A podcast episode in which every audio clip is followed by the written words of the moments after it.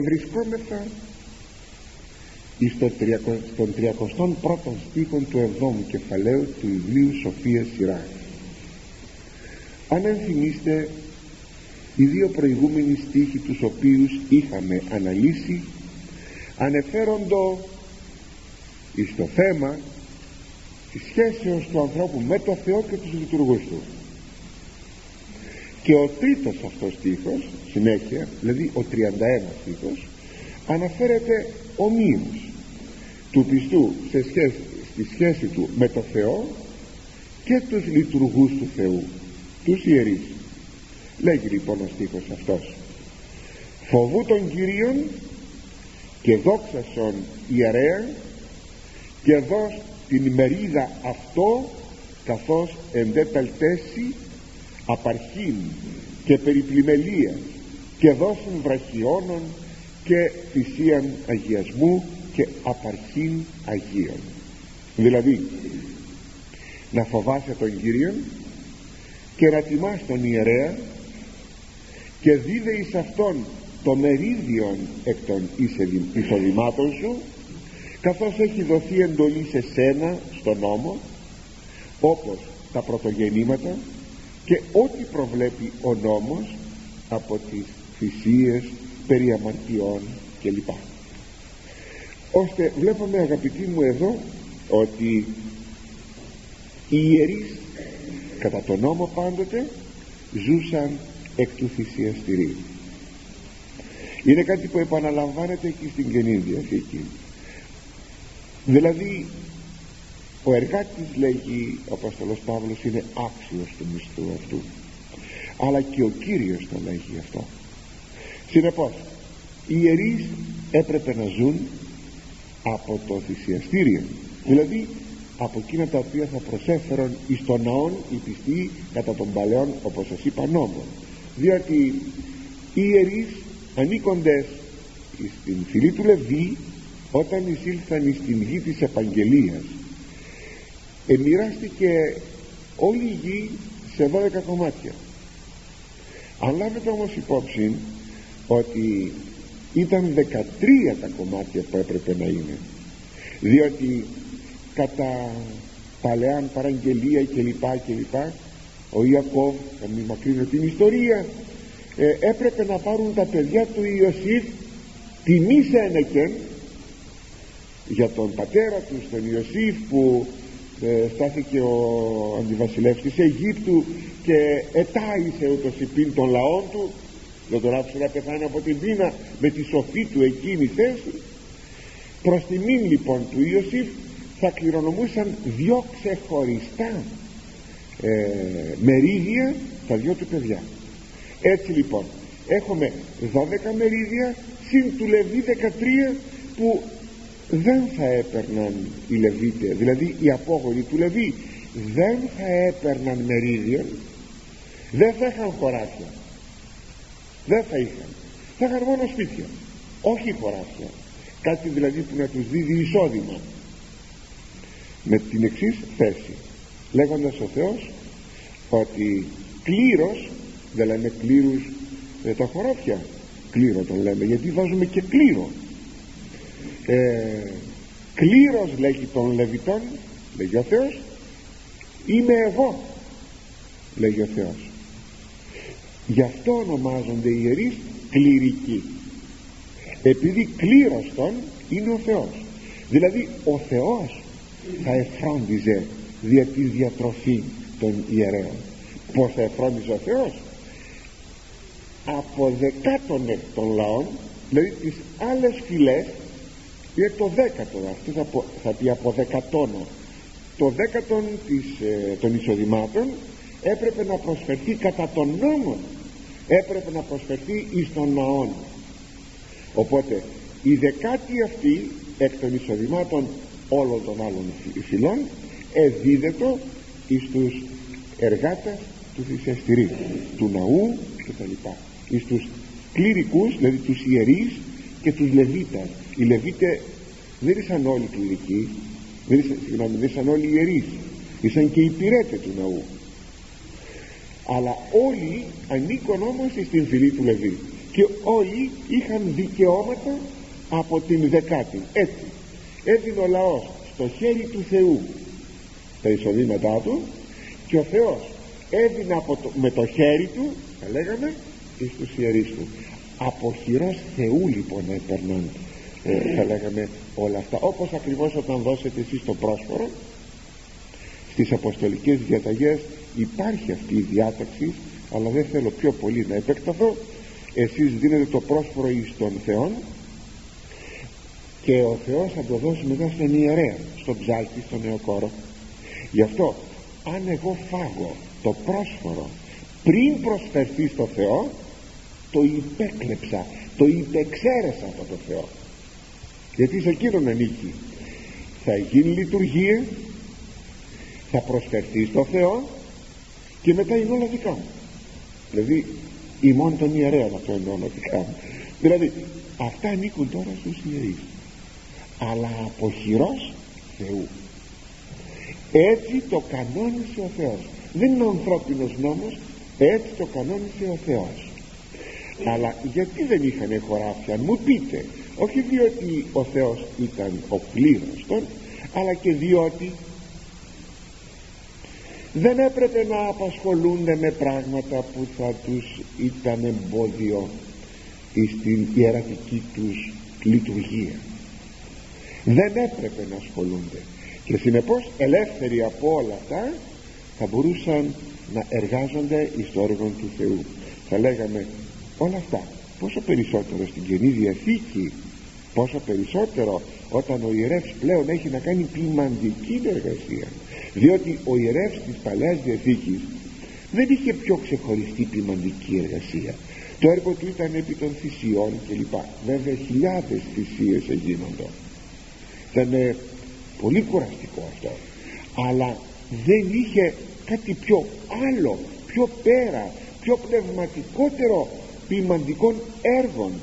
Κάτι που το έχει ο ιερεύς της Καινής Διαθήκης. Και έχει έργων αληθινά πνευματικών. Γι' αυτό λέγει ο Απόστολος Παύλος εκείνος μάλιστα που κοπιάζει εν λόγω αυτός λέγει αξιούται διπλής μερίδος.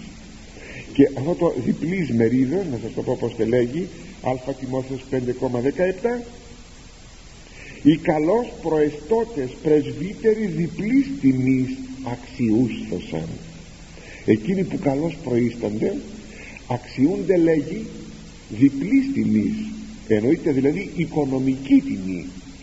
Λέγει γάρη γραφή βουν αλοόντα ου και άξιος ο εργάτης του μισθού αυτού δεν σας διάβασα γιατί δεν το έβαλα. Στο κείμενό μου ε, επίτηδες αυτό που ήδη σας είπα. Γιατί καμιά φορά δεν γράφω κάτι γιατί δεν θέλω να το πω αλλά καμιά φορά το, η γλώσσα γλιστρά και το λέγει. Εκείνος που κοπιάζει λέει στον λόγο αξιούται διπλής μερίδας και το ερμηνεύει αυτό ο Θεοδόρητος και λέγει το διπλής αντί του πλοίωνος τέθηκε αντί να πει το περισσότερο το βάζει με την έκφραση διπλά διπλή μερίδα. Για να δείτε δηλαδή ότι πρέπει να μένουν ανεπηρέαστοι από άλλες βιωτικές μέρημνες να επιτελούν σωστά όμως το πνευματικό τους έργο το οποίο δεν είναι λίγο είναι πάρα πολύ είναι κοπιώδες και μάλιστα πολύ πιο κοπιώδες από το να σκάβεις το χωράφι σου και τα λοιπά διότι οι ψυχές είναι πολύ δύσκολες. Για να, για να καλλιεργήσεις μια ψυχή είναι κάτι πάρα πολύ δύσκολο. Πάρα πολύ δύσκολο και είναι πάρα πολύ κοπιαστικό αγαπητοί μου. Και αν το θέλετε ε, αν πρέπει να κρίνουμε σωστά σωστά ο ιερεύς δεν έχει ποτέ καιρό.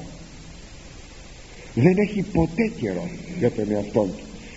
Αν για τον χριστιανό λέει ο Άγιος Ιγνάτιος ο Θεοφόρος δεν υπάρχει καιρός γιατί αΐ Θεό σχολάζει ο πιστός.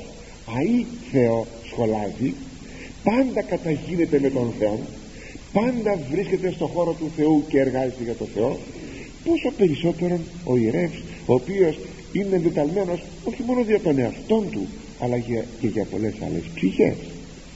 Συνεπώς δεν μένουν και απεριθώρια ωστόσο ο νόμος τι έλεγε ο παλιός; Έλεγε και πάσα απαρχή κατά πάντα τα αγιαζόμενα ενιείς Ισραήλ αγιαζόμενα θα πει τα ξεχωριζόμενα ενιείς Ισραήλ από τις φυλές των Ισραηλιτών όσα εάν προσφέρωση Κυρίω το ιερεί αυτό έστε θα ανήκουν στον ιερέα.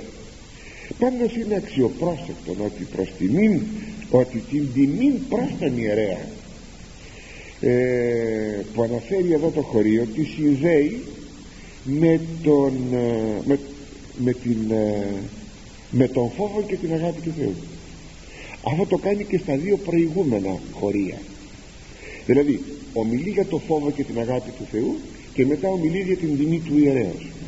Και στα τρία χωρία λέει το ίδιο. Δηλαδή ότι συνδέει την τιμή στον ιερέα με το φόβο και την αγάπη του Θεού. Αυτό δεν είναι χωρίς σημασία. Σημαίνει ότι ο πιστός ο οποίος αγαπά το Θεό πιστεύει στο Θεό ευλαβείται το Θεό δεν μπορεί να μην ευλαβείται των λειτουργών του δεν είναι δυνατόν. Και εάν θα πρέπει να φροντίζει για των λειτουργών του, του Θεού ε, υλικά οικονομικά τότε πόσο περισσότερο θα πρέπει να προστατεύει τον ιερέα από κακοτοπιές και από κινδύνους πολλούς διότι μην ξεχνάμε ότι ο ιερεύς είναι πάντοτε η κορυφή του κυπαρισιού που έλκει όλους τους κεραυνούς και όλες τις καταιγίδες. Διότι ποιον θα πιάσουν πρώτα; Τον παπά του χωριού θα βρουν τον παπά της ενορίας. Αυτόν θα πιάσουν πρώτα. Η ιστορία το έχει αποδείξει συνεχώς και συνεχώς. Βλέπετε κάτι γίνεται μέσα στο λαό. Τον ιερέα πιάνουν. Και μάλιστα όταν κάποτε έχουμε ξενική κατοχή ποιον πιάνουν πρώτα τον ιερέα πιάνουν. Αυτό είναι πολύ γνωστό. Αλλά και πού βάλει το πυροβολικό του ο διάβολος; Το, βάζει, το βάλει στους πιστούς; Ναι αλλά πρωτίστως εις τον ιερέα. Γιατί είναι ένα οχυρό. Εάν ρίξει το οχυρό αυτό ο διάβολος τότε λιανίζει την πόλη λιανίζει το πίμνιον ενωπιμήν ε, πάθει κακό. Και βέβαια πως μπορεί να το κάνει το κακό ο διάβολος; Ποικίλο τρόπος με τη συκοφαντία, με τη δυσφήμιση με το να ρίξει τον ιερέα στην αμαρτία. Εάν κάποτε δεν είναι πολύ προσεκτικός. Και ούτω καθεξής. Πρέπει λοιπόν να προστατεύουν οι πιστοί τον ιερέα και από αυτούς τους κινδύνους. Και να τον γλιτώνουν από κινδύνους και παγίδες ό,τι εκείνοι αντιλαμβάνονται και καταλαβαίνουν. Νομίζω σας έχω ξαναπεί αλλά θα το ξαναπώ άλλη μία φορά. Σε ένα χωριό της επαρχίας μας είχα προπολών ετών όταν είχα έρθει στην Θεσσαλία είχα ακούσει την εξής περίπτωση. Ότι όταν εμφανίζεται ο νέος ιερεύσης στο χωριό οι κάτοικοι του χωριού ε, βέβαια τον, τον υποδεχόντουσαν με χαρά, με τιμή και του λέγανε ότι έπρεπε να πάνε εκεί σε ένα κέντρο σε ένα, εκεί, ένα ταβερνάκι του χωριού να τον γεράσουν. Ε, πήγαινε ο άνθρωπος. Και τότε έγινε το εξής. Πάτερ μου ένα ουζάκι από μένα ο άλλος πάτερ μου ένα ουζάκι από μένα τώρα να ντρεπόνται να πει όχι αλλά το έκαναν επίτηδες. Και εμεθούσαν τον ιερέα ο οποίος από φιλότιμο δεν έλεγε το όχι έπρεπε βεβαίως να πει το όχι. Για να μην πω ότι δεν έπρεπε να πάει καν εκεί. Και τότε όταν τον μεθούσαν έβγαιναν την άλλη μέρα και έλεγαν στο χωριό τον μεθύσαμε τον παπά. Μπράβο σας δηλαδή του έβαζαν παγίδα. Αυτό είναι φοβερό πράγμα. αγαπητοί μου είναι φοβερό. Πρέπει λοιπόν να προστατεύουμε τον ιερέα μας με κάθε τρόπο. Πολύ δε περισσότερο για να έρθουν δύσκολες ημέρες και το ιερατεύειν θα είναι ισοδύναμον με το κινδυνεύειν.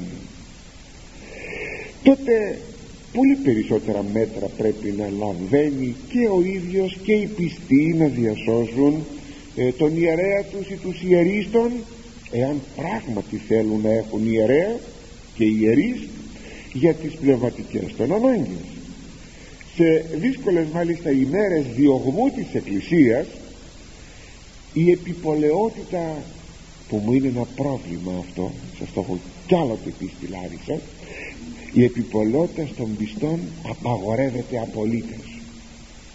Διότι η επιπολαιότητα ενός πιστού μπορεί να εκθέσει τον ιερέα και να χαθεί αυτός ο ιερέας και να, να τον στερηθεί ολόκληρο πίμνιο γιατί, γιατί κάποιος εκ των πιστών ήταν, ήταν ασυγχώρητα επιπόλαιος. Ένα μικρό παράδειγμα. Κάναμε κρυφά μια λειτουργία. Γιατί απαγορεύεται να κάνουμε λειτουργία; Παράδειγμα. Και το παράδειγμα είναι του φυσικού όχι στον τόπο μας αλλού. Έρχονται 50 άνθρωποι χαίρονται τη λειτουργία και από τη χαρά κάποιος από τη χαρά του κάποια λέει στη γειτόνισσα αχ τι ωραία που περάσαμε και στο βράδυ κάναμε μια λειτουργία πού πως τι και πάει η αστυνομία και πιάνει τον ιερέα ώστε κάνει λειτουργία ε. ενώ απαγορεύεται. Μη πάτε μακριά. Μόλις προημερών ήγραψα μια τέτοια είδηση στην εφημερίδα. Ακούστε. Βγαίνει 12 Μαΐου 1987 σύγχρονο. Σας διαβάζω την είδηση.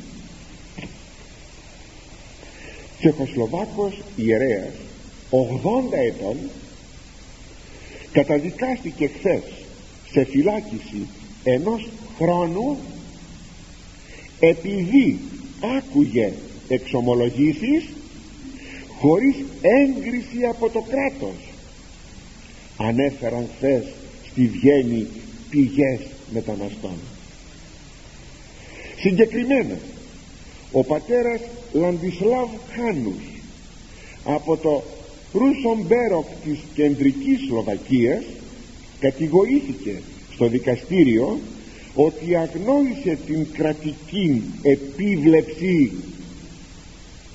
στην εκκλησιαστική κοινότητά του και έκανε εξομολογήσεις μία φορά το μήνα στο διάστημα 1984 έως 86 δεν είχε εντολή να εξομολογεί από το κράτος και από τον επίσκοπο.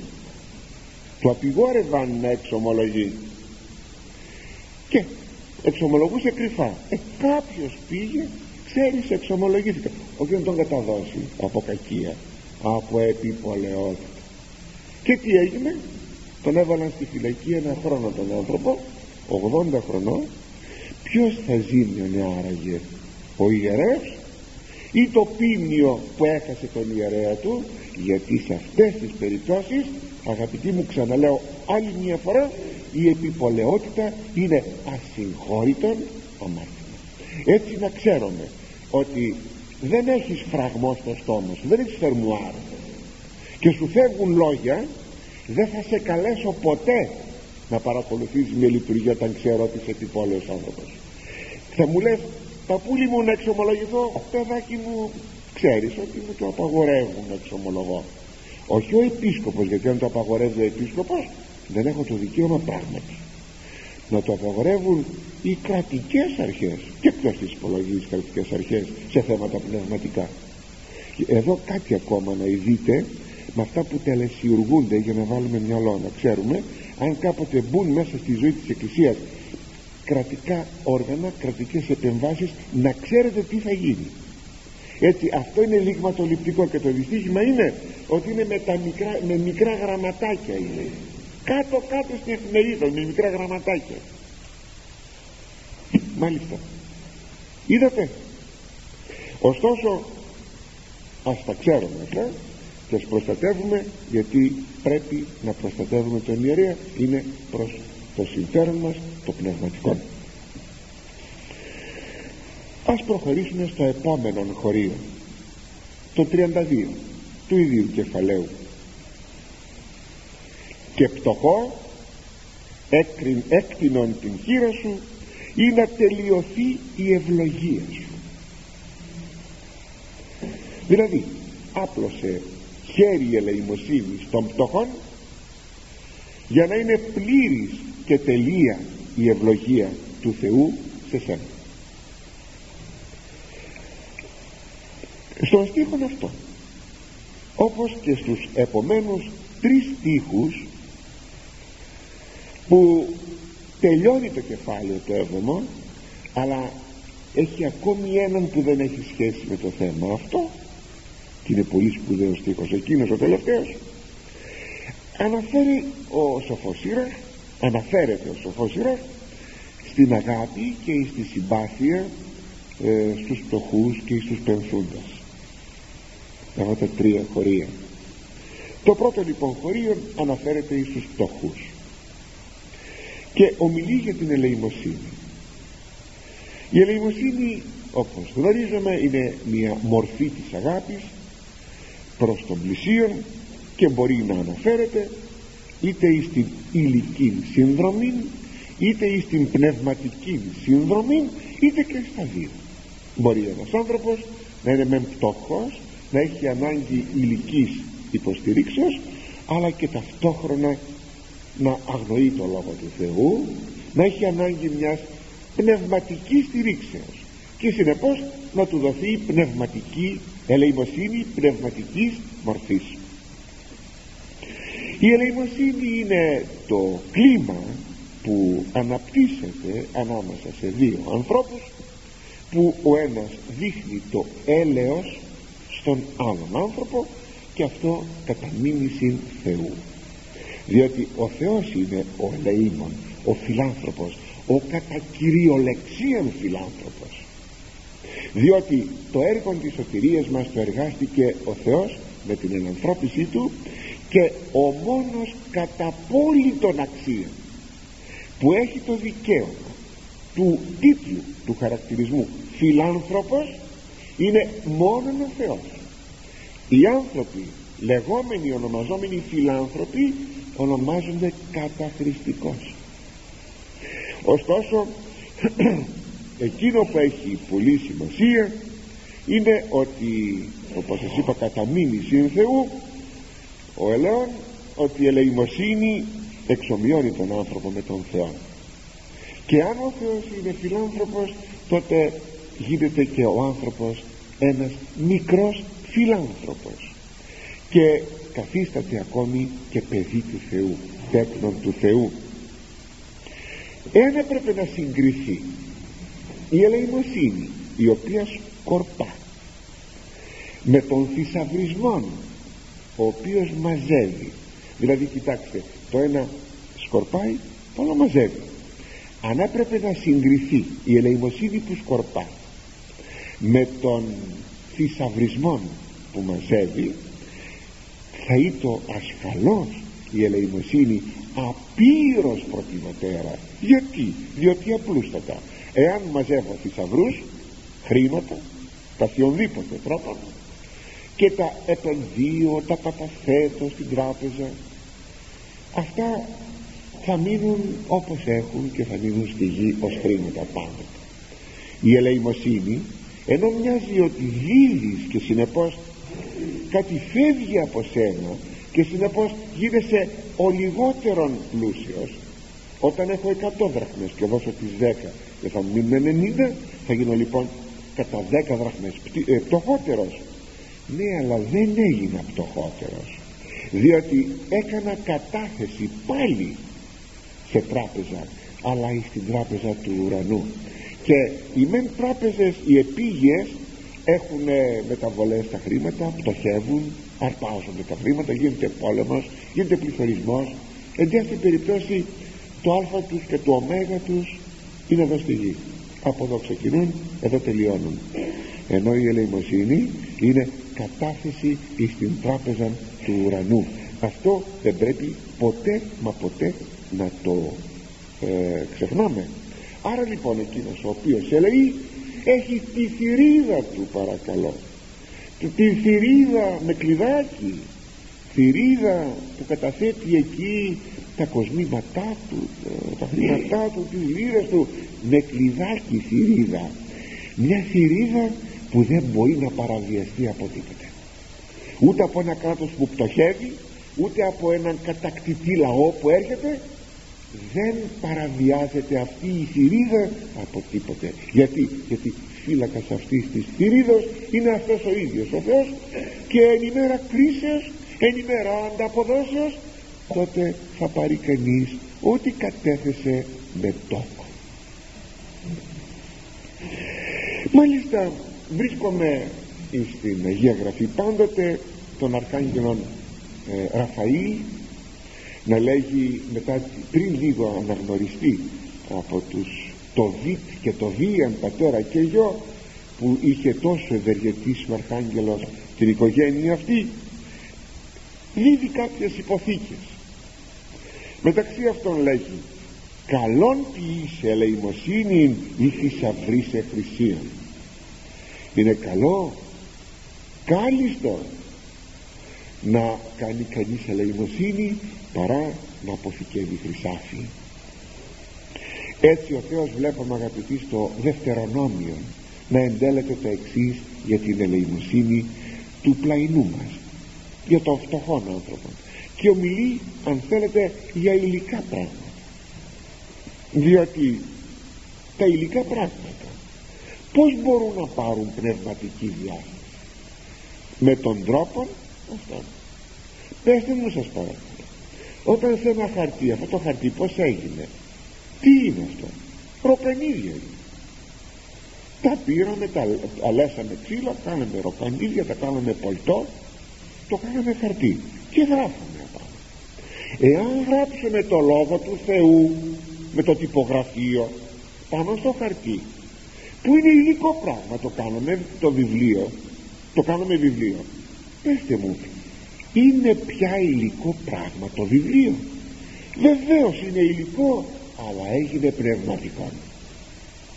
Έτσι αν βοηθήσεις έναν άνθρωπο του δώσεις πέντε δραχμές ένα ποτήρι νερό τον ταΐσεις τον άνθρωπο αυτόν αυτός θα ξαναπεινάσει. Η πράξη σου όμως πήρε πνευματική διάσταση. Κάνει εντύπωση αγαπητή που λέει ο Κύριος σας βεβαιώνω όποιος ποτίσει ένα ποτήρι νερό.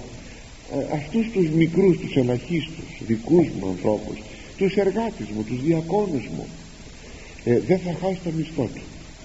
Ένα ποτήρι νερό. Δεν θα χάσει το μισθό του.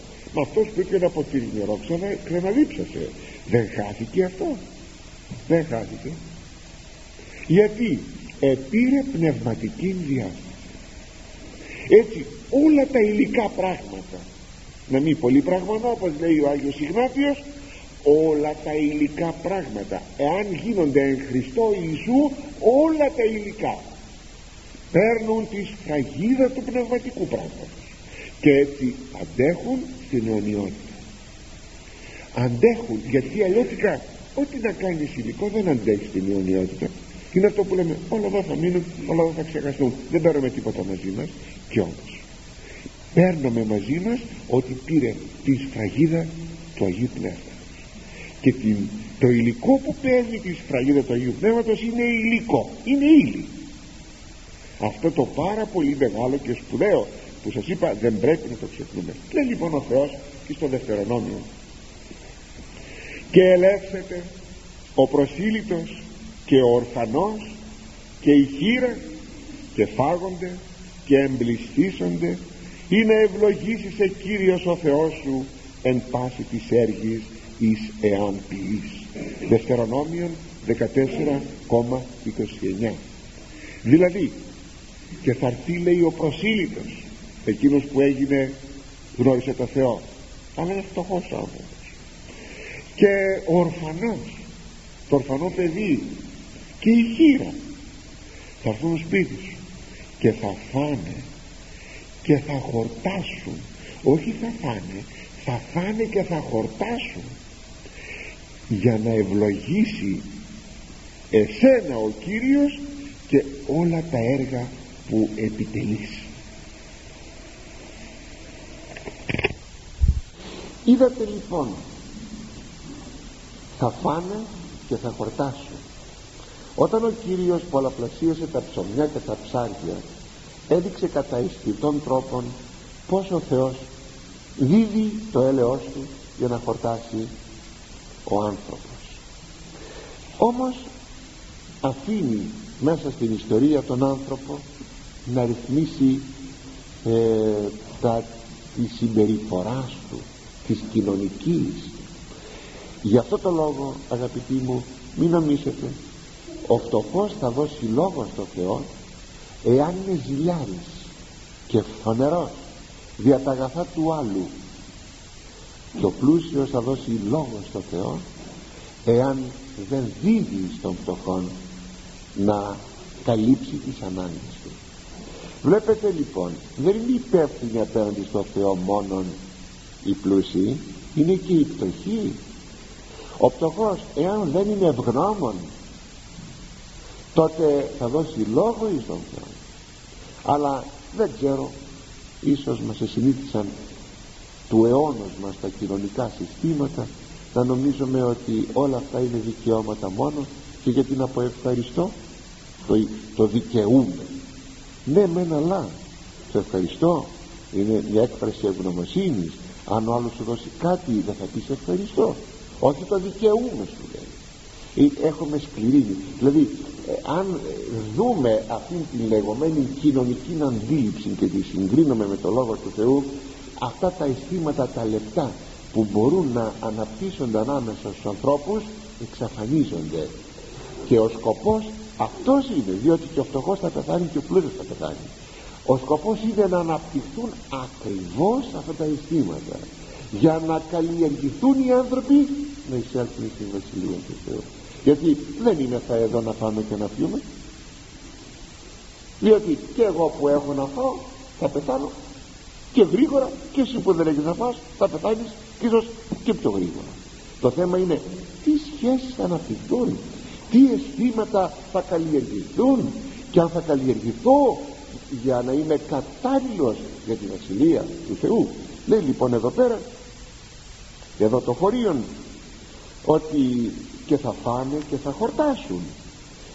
Και πολύ ωραία θυμηθείτε αυτό που λέει ο Κύριος να παρεμβάλλω τώρα κάτι στο χωρίο του Δευτερονομίου. Ε, είναι στο καταλουκάν 14-13 όταν πεις δοχήν λέει κάποτε σε έναν που τον κάλεσε ένας πλούσιος φαρισαίος εκάλεσε τον Κύριον. Και εκεί υπόθηκαν πολλά. Όταν κάνεις λέει δοχήν δέχεσαι. Κάλει πτωχούς να καλείς λέει πτωχούς αναπήρους χολούς τυφλούς και μακάριος εσύ. Θα είσαι ευτυχής ότι ούτε έχουν οι ανταποδούνεσαι δεν θα έχουν να σου ανταποδώσουν όπως αν καλέσεις συγγενείς και φίλους πλουσίους θα αυτοί θα σου ανταποδώσουν. Το θέμα είναι να μην σου ανταποδώσουν οι άλλοι γιατί δεν θα μπορούν. Ανταποδοθήσετε γάρση εν τη αναστάση των δικαίων θα σου ανταποδοθεί λέει όταν θα αναστηθούν οι δίκαιοι. Είδατε και εδώ η Ανάσταση των δικαίων περί Αναστάσεως. Ώστε οφείλουμε έτσι να βλέπουμε τον άλλο δεν σημαίνει θα μου ανταποδώσει για να τη δώσω. Όχι θα τον βοηθήσω με κάθε τρόπο. Και προσέξτε ακόμη μία φρασούλα.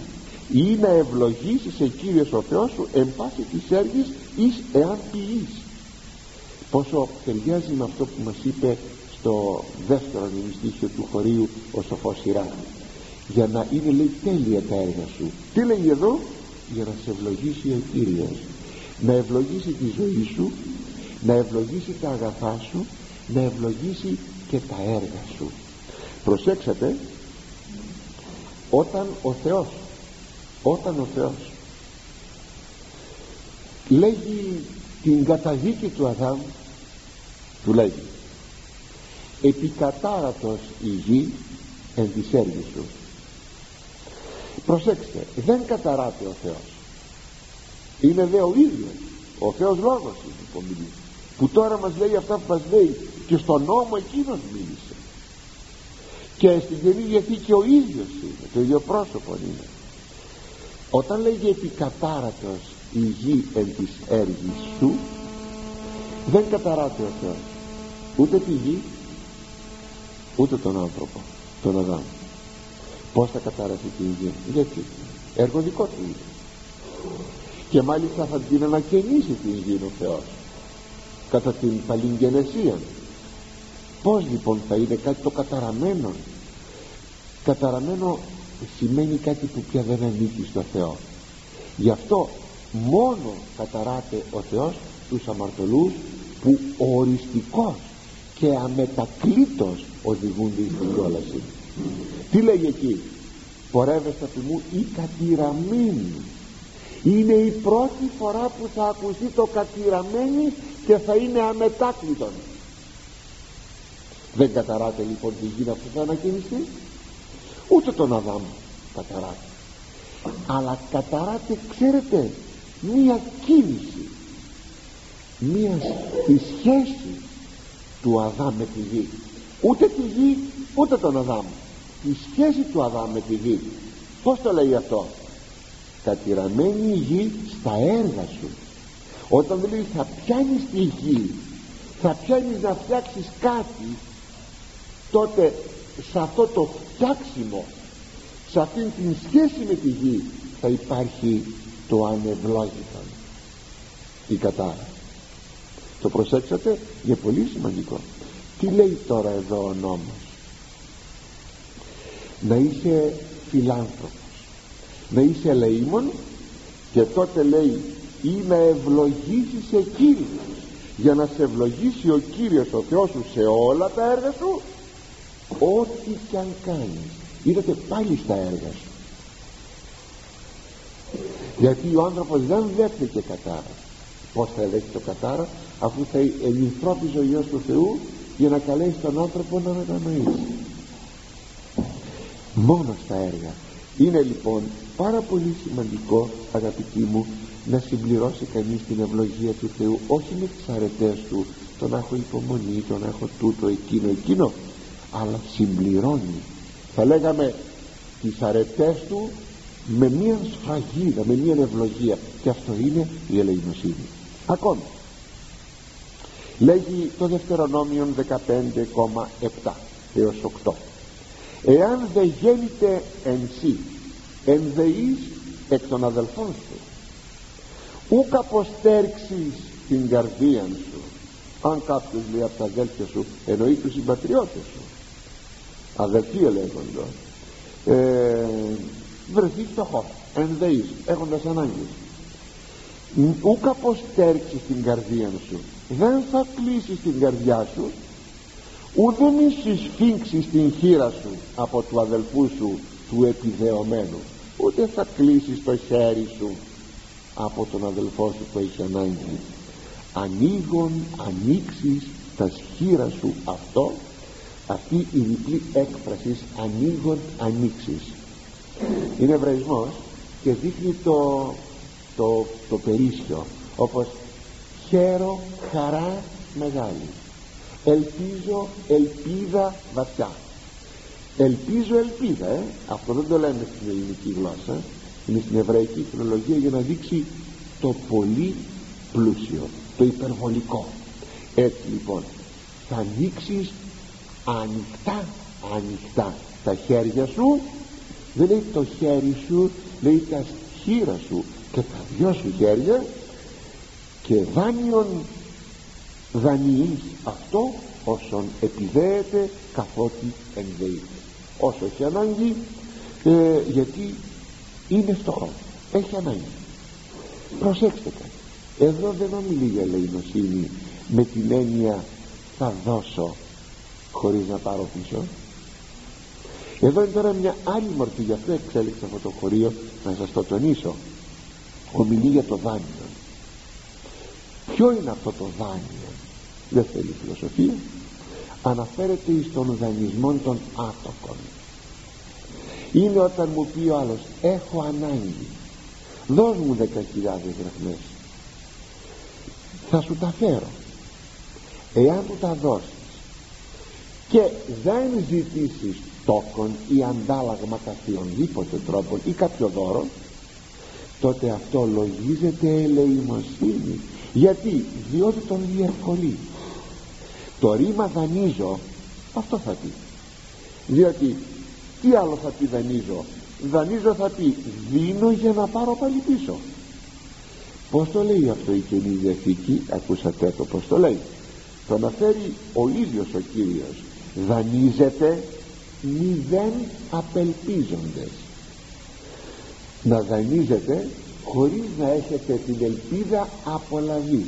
Το ρήμα απελπίζω δεν θα πει αυτό το απελπίζομαι αλλά το απελπίζω θα πει ελπίζω το από δηλαδή ελπίζω κάτι να βγάλω δηλαδή το διάφορο το λεγόμενο. Λοιπόν δανείσετε χωρίς να έχετε ελπίδα να πάρετε κάτι. Και αυτό το κάτι σε μια πρώτη προσέγγιση είναι ο τόκος είναι τρομερό πράγμα. Ο χριστιανός αγαπητή μου να δανείζει σε συνάνθρωπό του με τόκο. Πω, πω, πω. φοβερό πράγμα. Φοβερό. Δεν νομίζω για την τράπεζα διότι η τράπεζα είναι ένας εμπορικός οίκος που εμπορεύεται και αν εσένα σου δίνει 10% αυτή βγάζει 30% 50% βγάζει. Είναι ένας εμπορικός οίκος δεν πρόκειται γι' αυτό. Αλλά επουδενή λόγο μεταξύ ιδιωτών δεν πρέπει από χριστιανούς να χρησιμοποιήσουν ποτέ τον τόκο. Προσέξατε τόκος θα πει αυτό που γεννάει ε; τόκος. Που καταλάβατε. Γεννάει. Δηλαδή να δώσεις 10 και να το κάνεις 12 να το κάνεις 15 και αυτό να ανεβαίνει και κάποτε κάποτε να του πάρει του αλουνού τα υπάρχοντά του όλα και να του κλείσει το σπίτι γιατί το κεφάλαιό σου ήταν πολύτοκο γέννησε πολύ. Δηλαδή έβαλες πολύ τόκο και του έφαγες του ανθρώπου ό,τι είχε και δεν είχε.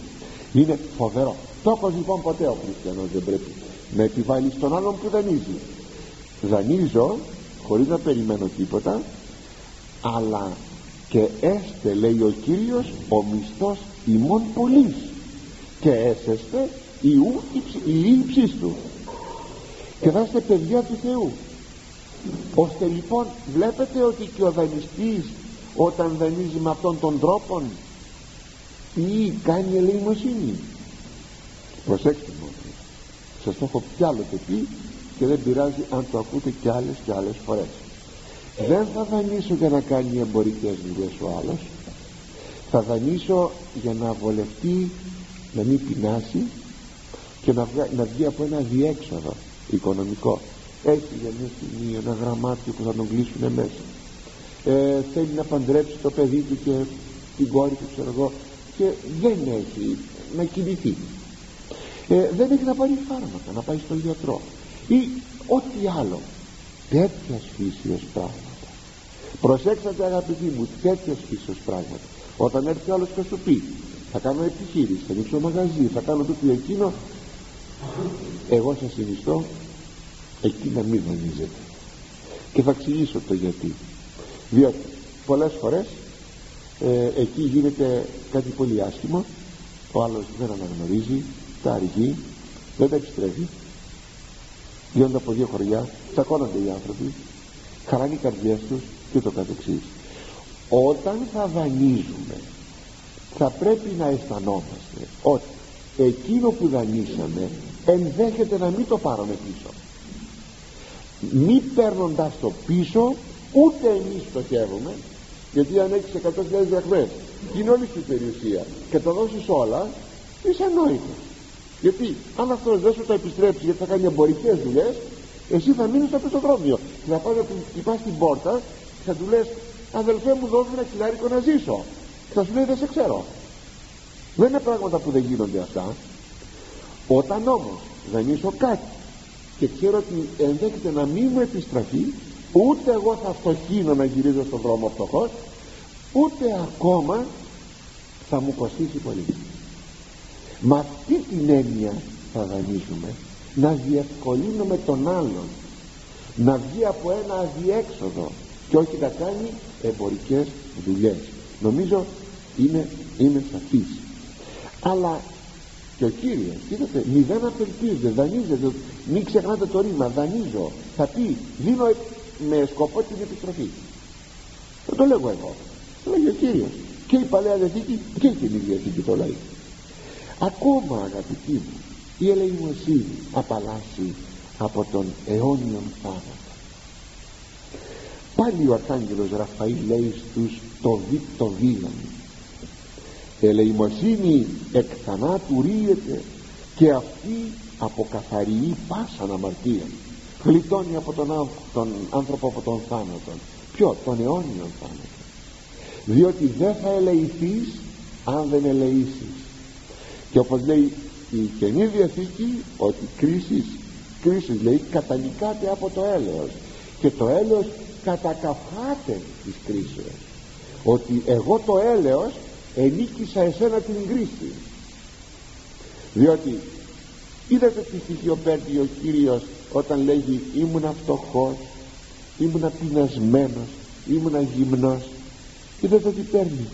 Και τώρα δισοπείται ο Κύριος ο φιλάνθρωπος Κύριος επειδή στάθηκαν οι άνθρωποι ελεήμονες. Και λέγει στη συνέχεια οι ποιούντες ελεημοσύνας το λέγει ο Αρχάγγελος Ραφαήλ και δικαιοσύνας πληστήσονται ζωής θα γεννήσουν από ζωή. Και αυτή η ζωή είναι και στην παρούσα ζωή αλλά προφανώς είναι η αιώνιος ζωή. Μάλιστα βάσει ακριβώς αυτού του στοιχείου όταν κάποτε ο Ναμχοδονόσορ είδε εκείνο το τρομακτικό όνειρο εκείνο το δέντρο να ξερίζει να κόβεται όχι να ξεριζώνεται. Να κόβεται. Εκεί που το θαύμαζε και λοιπά και του λέει ο Δανίλ βασιλιά μου επίτρεψέ μου να σου πω εσύ είσαι το δέντρο και επειδή έκανες πολλές αδικίες. Θα σε κόψει ο Θεός. Ξέρετε ο Δανίλ ήταν εχμάλωτος ε; εχμάλωτος από την Ιουδαία. Και να λέει σε εκείνον τον φοβερό βασιλιά τον Οκοδονόσορα τον, τον παγκόσμιο κατακτητή. Ήταν κατακτητής του τότε γνωστού κόσμου ο Νομκοδονόσορ θα του λέει ότι θα σε κόψει ο Θεός. Και βασιλιά μου κάτι έχω να σου πω. Δια τούτο βασιλεύ η βουλή μου αρεσάτωση θα σε παρακαλέσω αυτό που θα σου πω να σου αρέσει. Σου εύχομαι να σου αρέσει αυτό που θα σου πω. Και τα σαμαρτία σου εν ελεημοσύνες λύτρωσε. Και τα σαδικίας εν εκτιρμής πενήτων ίσως ίσως ίσως έστε μακρόθυμος της παραπτωμασής σου ο Θεός. Σου συνιστώ. Κάνε ελεημοσύνες να λύτρωθείς να δώσεις λύτρα για τις αμαρτίες σου και να φανείς έσπλαγνος εις τους φτωχούς για τις αδικίες σου. Ίσως να σε λυπηθεί ο Θεός. Τον λυπηθεί ο Θεός. Τον λυπήθηκε εδώ την ο Θεός ποιον τον Ορθοδονόσαρα ξέρετε πέρασε ένας χρόνος. Και τα πράγματα δείχναν όλα πολύ ωραία όπως όταν ε, είχε δοθεί τότε το μήνυμα της, του κατακλυσμού χαρά Θεού πού; Αλλά η καταστροφή έρχεται με ευθρία μια μέρα ύστερα από ακριβώς από ένα χρόνο κοιτούσε τη Βαβυλώνα. Ο βασιλιάς περπατούσε λέει στο ναό οι ναοί τότε ήταν πολύ υψηλά. Ε, ε, όπως η πύργη της Βαβέλ ο πύργος και η πύλη γενικά η, η, συγγνώμη, η πύργη αυτή είχαν το ναό πάνω πάνω. Εκεί λοιπόν ανέβηκε ο Ναυτοδονόσορ και εφάβμαζε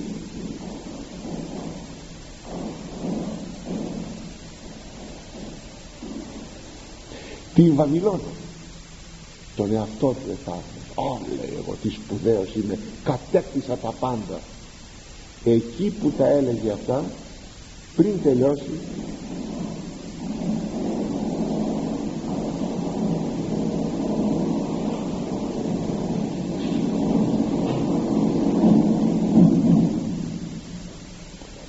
έγινε το έκφρον. Τρελάθηκε. Μάλιστα να σας πω τι αρρώστια έπαθε. Έπαθε μια ψυχική αρρώστια η οποία λέγεται ε, λύκοφοβία κάπως έτσι. Όχι λύκοφοβία έχει το λύκο μέσα τη λέξη λύκος. Έχει την αίσθηση ότι είναι ζώο. Και έβος και χορτάρι. 7 χρόνια. Στο, όνειρο, στο όραμα που είδε στο όνειρο που είδε η ρίζα του δένδρου δεν είχε κοπεί και ξαναβλάστησε η ρίζα. Τον λυπήθηκε ο Θεός φαίνεται ο Ναβουχοδονόσορ έκανε λαϊμοσύνες δεν το λέγει το ιερό κείμενο αλλά τιμωρήθηκε για λίγο και επανήλθε. Και όταν επανήλθε έβγαλε ένα διάγγελμα που δεν θα το διετύπωνε ούτε ο Δανιήλ υπέρ του Θεού.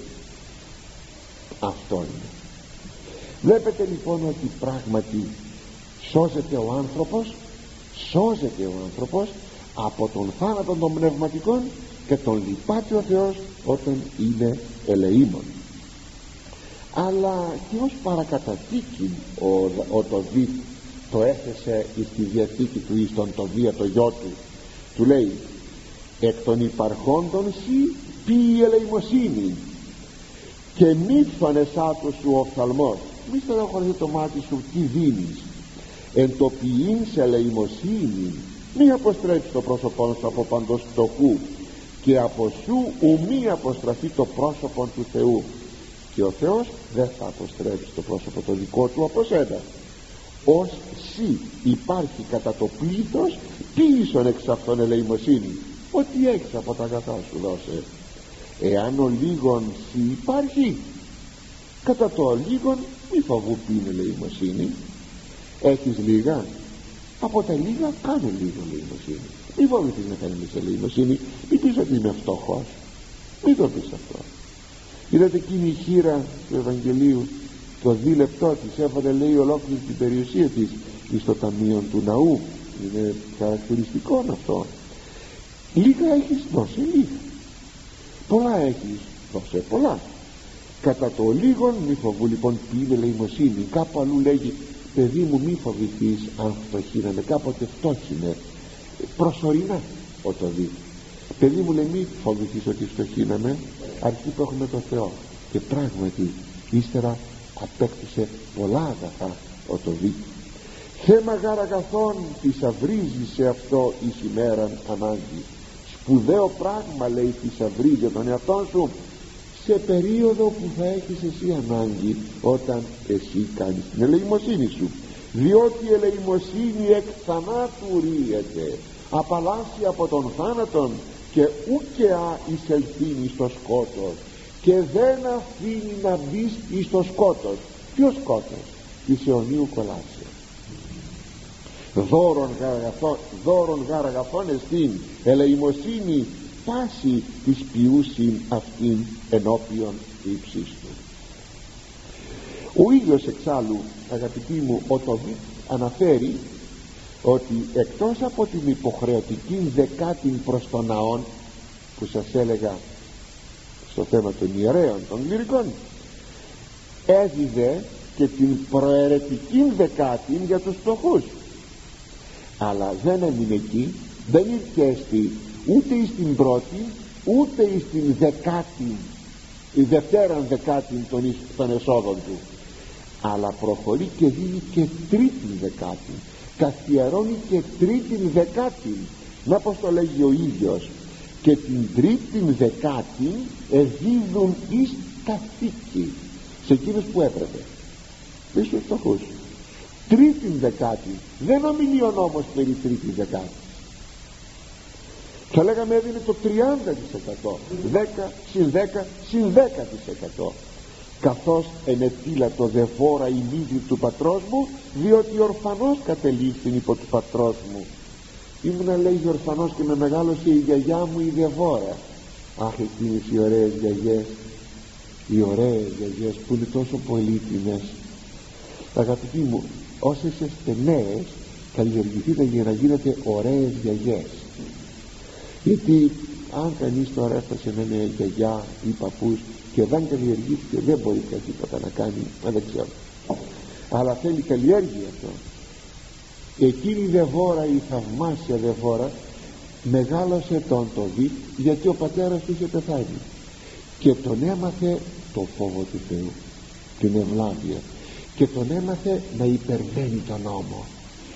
Ο νόμος λέει αυτά παιδί μου κάνε κάτι παραπάνω και αυτό το κάτι παραπάνω ήταν η τρίτη δεκάτη που έμαθε τον εγγονών της να την ε, χρησιμοποιεί την τρίτη δεκάτη. Είναι πάρα πολύ ωραίο αυτό. Έτσι θα λέγαμε ο Τοβίτ εμφανίζεται μέσα στην Παλαιά Διαθήκη κατεξοχήν ελεήμων και μπορούμε να πούμε ότι θυμίζει λίγο κλίμα καινής Διαθήκης γράφει όμως ο Απόστολος Παύλος στους Κορινθίους τα εξής. Θα σας τα διαβάζω σε μετάφραση γιατί είναι λίγο μακρύ το κείμενο. Ε, είχε κάνει μια λογία την οποία αποκαλεί ευλογία. Ακούστε πως τα χρήματα που θα μάζευαν τα αποκαλεί ευλογία.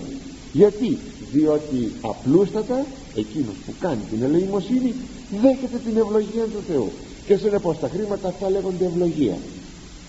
Γράφει λοιπόν επειδή ήθελε να τους προετοιμάσει πηγαίνοντας στην Κόρινθο παίρνοντας μαζί του και Μακεδόνες να μην τροπιαστεί και αυτό λέει και οι Μακεδόνες δουν ότι τότε ετοιμάζεστε για να μαζέψετε χρήματα μην με τροπιάσετε ή μάλλον εσείς να τροπιαστείτε λέει στους Κορινθίους.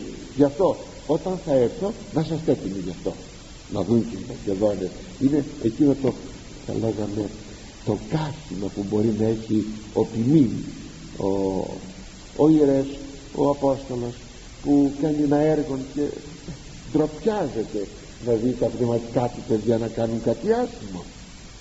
Γι' αυτό γράφει ο Κορινθίος αυτά που γράφει. Ακούστε λοιπόν τι τους λέγει.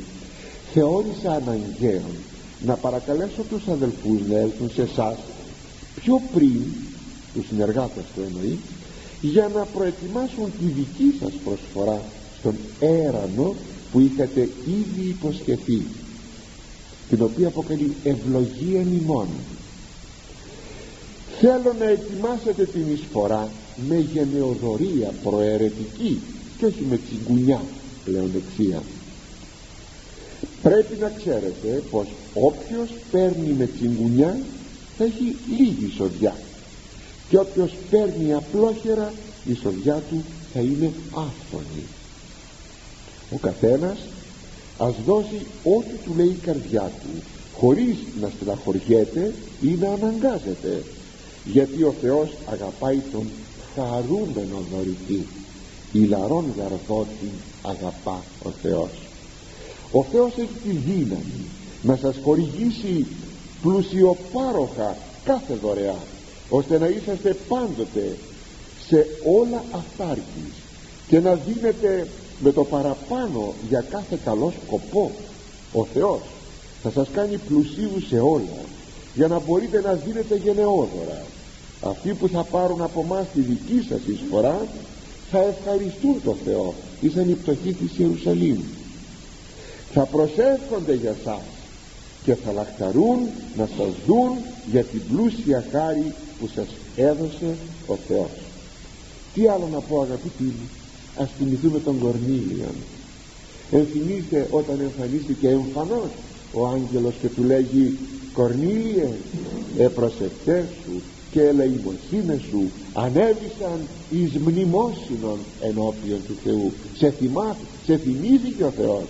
Τι να θυμηθούμε την Ταβιθά που την έκλεγαν εκείνες οι γυναίκες οι χείρες και τα ορφανά που τους έραβε τους έφτιαχνε εκεί μπορεί να ήταν και μοδίστρα θα λέγαμε γι' αυτό δικαιολογημένα αγαπητοί μου ο λόγος του του λέει μακάριος ο σημειών ευτυχισμένος εκείνος που κατανοεί επιπτωχών. Και πένιτα εν ημέρα πονηρά ρίσεται αυτόν ο Κύριος. Σε ημέρα, σε ημέρα δύσκολη θα τον απαλλάξει ο Κύριος. Μην ξεχνάμε ότι με την ελεημοσύνη ολοκληρώνεται η ευλογία του Θεού στα έργα μας και στη ζωή μας. Ο Κύριος να σας ευλογεί